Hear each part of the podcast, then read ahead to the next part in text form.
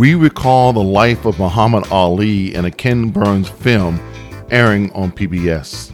Ali was clear about his identity, calling himself the greatest, and he was both in and out of the ring. Jesus asked two questions about his identity. First, who do people say that the Son of Man is? In response, the disciples said, Some identify Jesus as John the Baptist, or Elijah, or Jeremiah. The second question was more revealing Who do you say I am? Simon Peter knew the identity of Jesus, saying, You are the Messiah, the Son of the living God. Ali knew he was the greatest and acted so. How do we act with the identity of Jesus embedded in our lives? Knowing the identity of Jesus is not enough.